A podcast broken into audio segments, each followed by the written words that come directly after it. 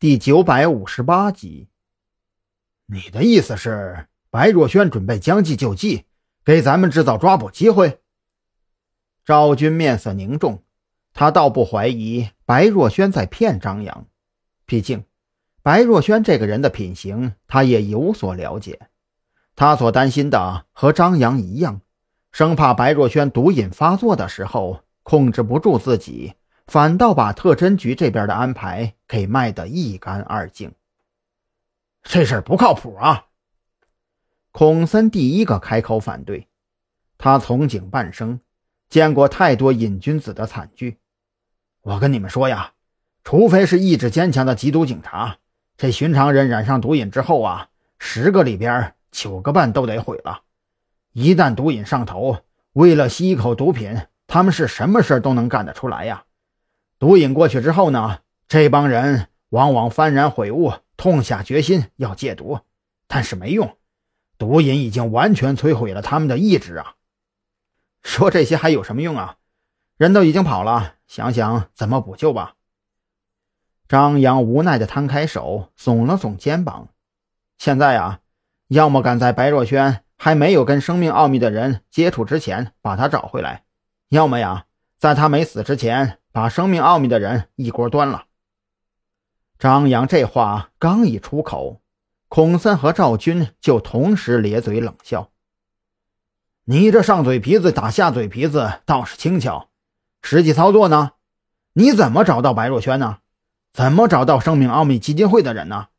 你现在对生命奥秘基金会的任何怀疑都只是推断，没有证据不说，连人家在哪儿都不知道，纯粹是站着说话不腰疼吗？好吗？”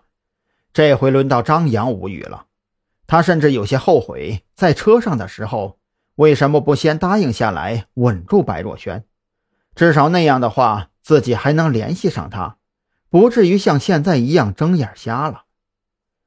咱们呢也别太悲观了，毕竟白若萱的情况跟其他人不太一样，他好歹是临海市警校毕业的人，最起码的基础素养还是有的。既然他做出了决定，肯定也想好了该如何跟咱们联系。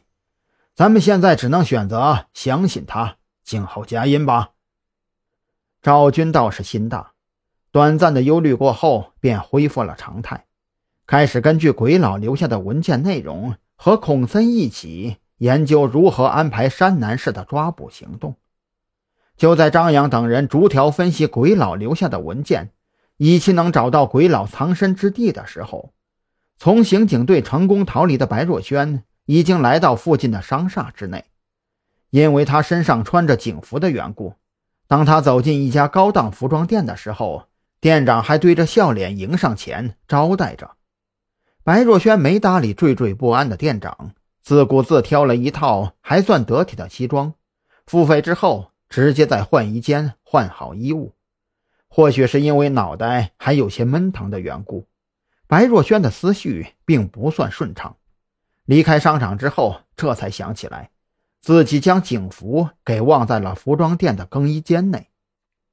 该死，记性越来越差了。白若萱郁闷不已地拍打着自己的脑袋，却是没有选择折身返回服装店取回警服，而是拦下一辆出租车便离开了商厦。白若萱走后，那家服装店的老板也发现了被落在更衣室内的警服。犹豫良久之后，他拨打了幺幺零报警热线，提供了警服上的警号信息之后，很快就有两名刑警找上门来。这一下，店长更加忐忑不安了。